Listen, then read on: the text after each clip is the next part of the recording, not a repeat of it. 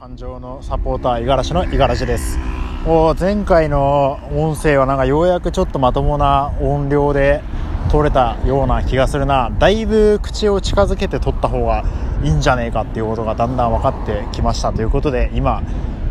えー、深夜の1時48分に、えー、俺は日比谷公園の辺りを歩いているということで、えー、何故かなんか旅行に来た時みたいな気持ちでなんか歩いてんだけどでもまあこの音声アプリを強制的に撮るために外に出てみたらなんかちょっと新しい景色が見られてよかったなと思うのであでもなんかそういう話するとちょっと習慣化とか、うん、そういうなんか環境設計の話したくなっちゃうけど、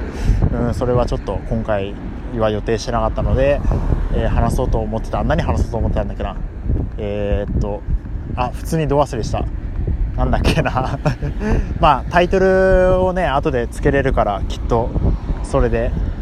えー、聞いてくれる人は大丈夫だと思うんだけど。あそうだ採用するパラダイムを増やした方がいいんじゃないかっていう話で。うん。なんかねこうまあ一番最初に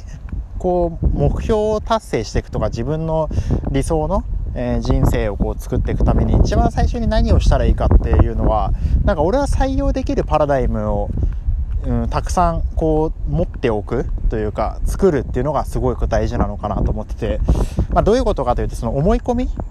うん例えば何かこうお金はある方が正しいとか健康はある方が、うん、いいとか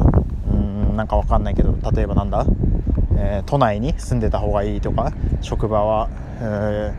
ー、こう職場から近いところに住んでた方がいいとかなんか会社員の方がいいとか正社員の方が偉いとかなんか全部まあ思い込みというかこうなんだよね。そう。どっちの方が正しいとかってぶっちゃけ何もないないから。そう。何が正しい何が悪って決まってるのって犯罪をするかしないかとかぐらいで。まあなんかなんだろう極端な話しちゃえば本当にその人を殺めてしまうとかも、まあ、時代がね違えば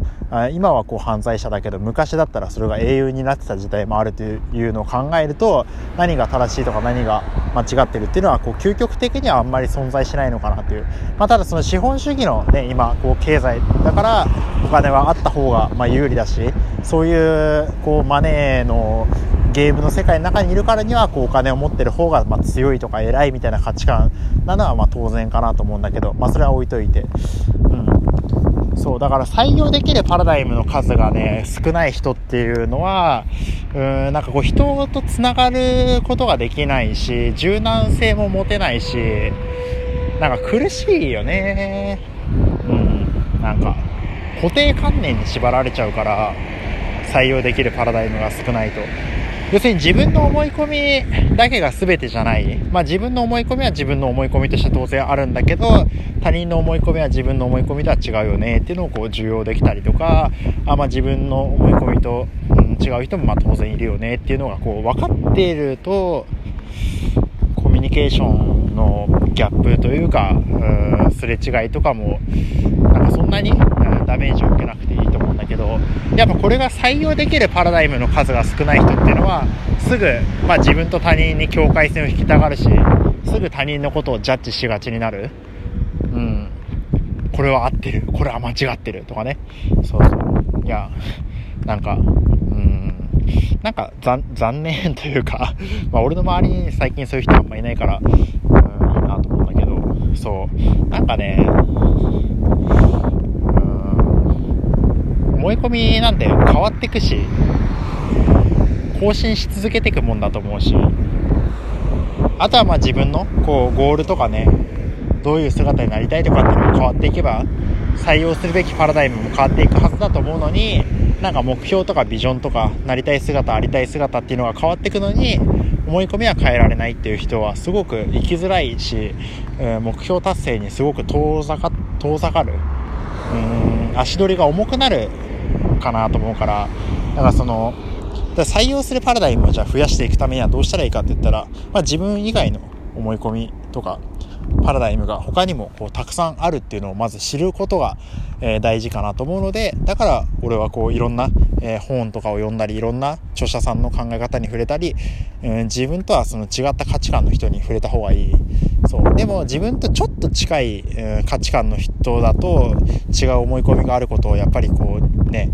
あの受容できない人はジャッジしがちになっちゃうからもう明らかに違う人例えば年齢が10歳とか20歳とかもう離れてるとかあとはもう国籍が違うとかねそう国籍が違う人と絡んでたら絶対自分と同じなんて思わないから自分のねこう思い込みを相手に押し付けようと絶対しないと思うしうん、だからなんか、まあ俺旅行行こうみたいなのはちょっと情弱っぽくて あんま言いたくないけど、でもなんか旅行に行く意味っていうのはそういう、なんか自分が今まで触れたことのないパラダイムに触れることで自分の枠が増えていくとか自分の考え方に柔軟性が持てる自分の考え方が当たり前じゃないって気づかせてもらえるから、うん、そういう意味でこう旅行行ったりとか自分が今まで行ったところない行ったことのないところに行くっていうのはそういう意味で価値があるんじゃないかなと思ってます。そう。ま、だから今、でも今すぐできること、まあ、海外旅行に行くとかなかなか人によってできたりできなかったりもするし、まあ、この音声聞いて海外旅行行ったことある人なんて今更そんなね、俺になんかパラダイム変えた方が、増やした方がいいよって言われて、じゃあ海外旅行行こうなんていう人はいないだろうから、うん。だからもし、なんか、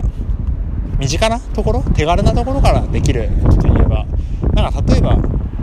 ね、いつもとこう帰り道をちょっと変えてみるとか、なんかいつもと取り入れるものを変えてみるとか、触れる情報を変えてみるとか、なんかパターンを変えることによって、自分がいろんなパラダイムにこう縛られてたり、自分に固定観念がすごいあったんだなって気づくことがあるんじゃないかなと思うので、まあそういうところから、えー、変えてみるのはいいんじゃないかなと思います。うん。あとはまあ、うんまあ、本読んだりひたすらなんかインプット、まあ、今は無料でも学べるツールたくさんあるからね、かそういうパラダイムをこう増やすために学ぶっていう意味も、加えてもらえるといろんな知識情報新しい価値観に触れていくっていうことの意味だったり確信っていうのはもっと高まると思うので、まあ、そんな形で、え採用するパラダイムを増やしていきましょうということで、え今回の音声を終わりにしたいと思います。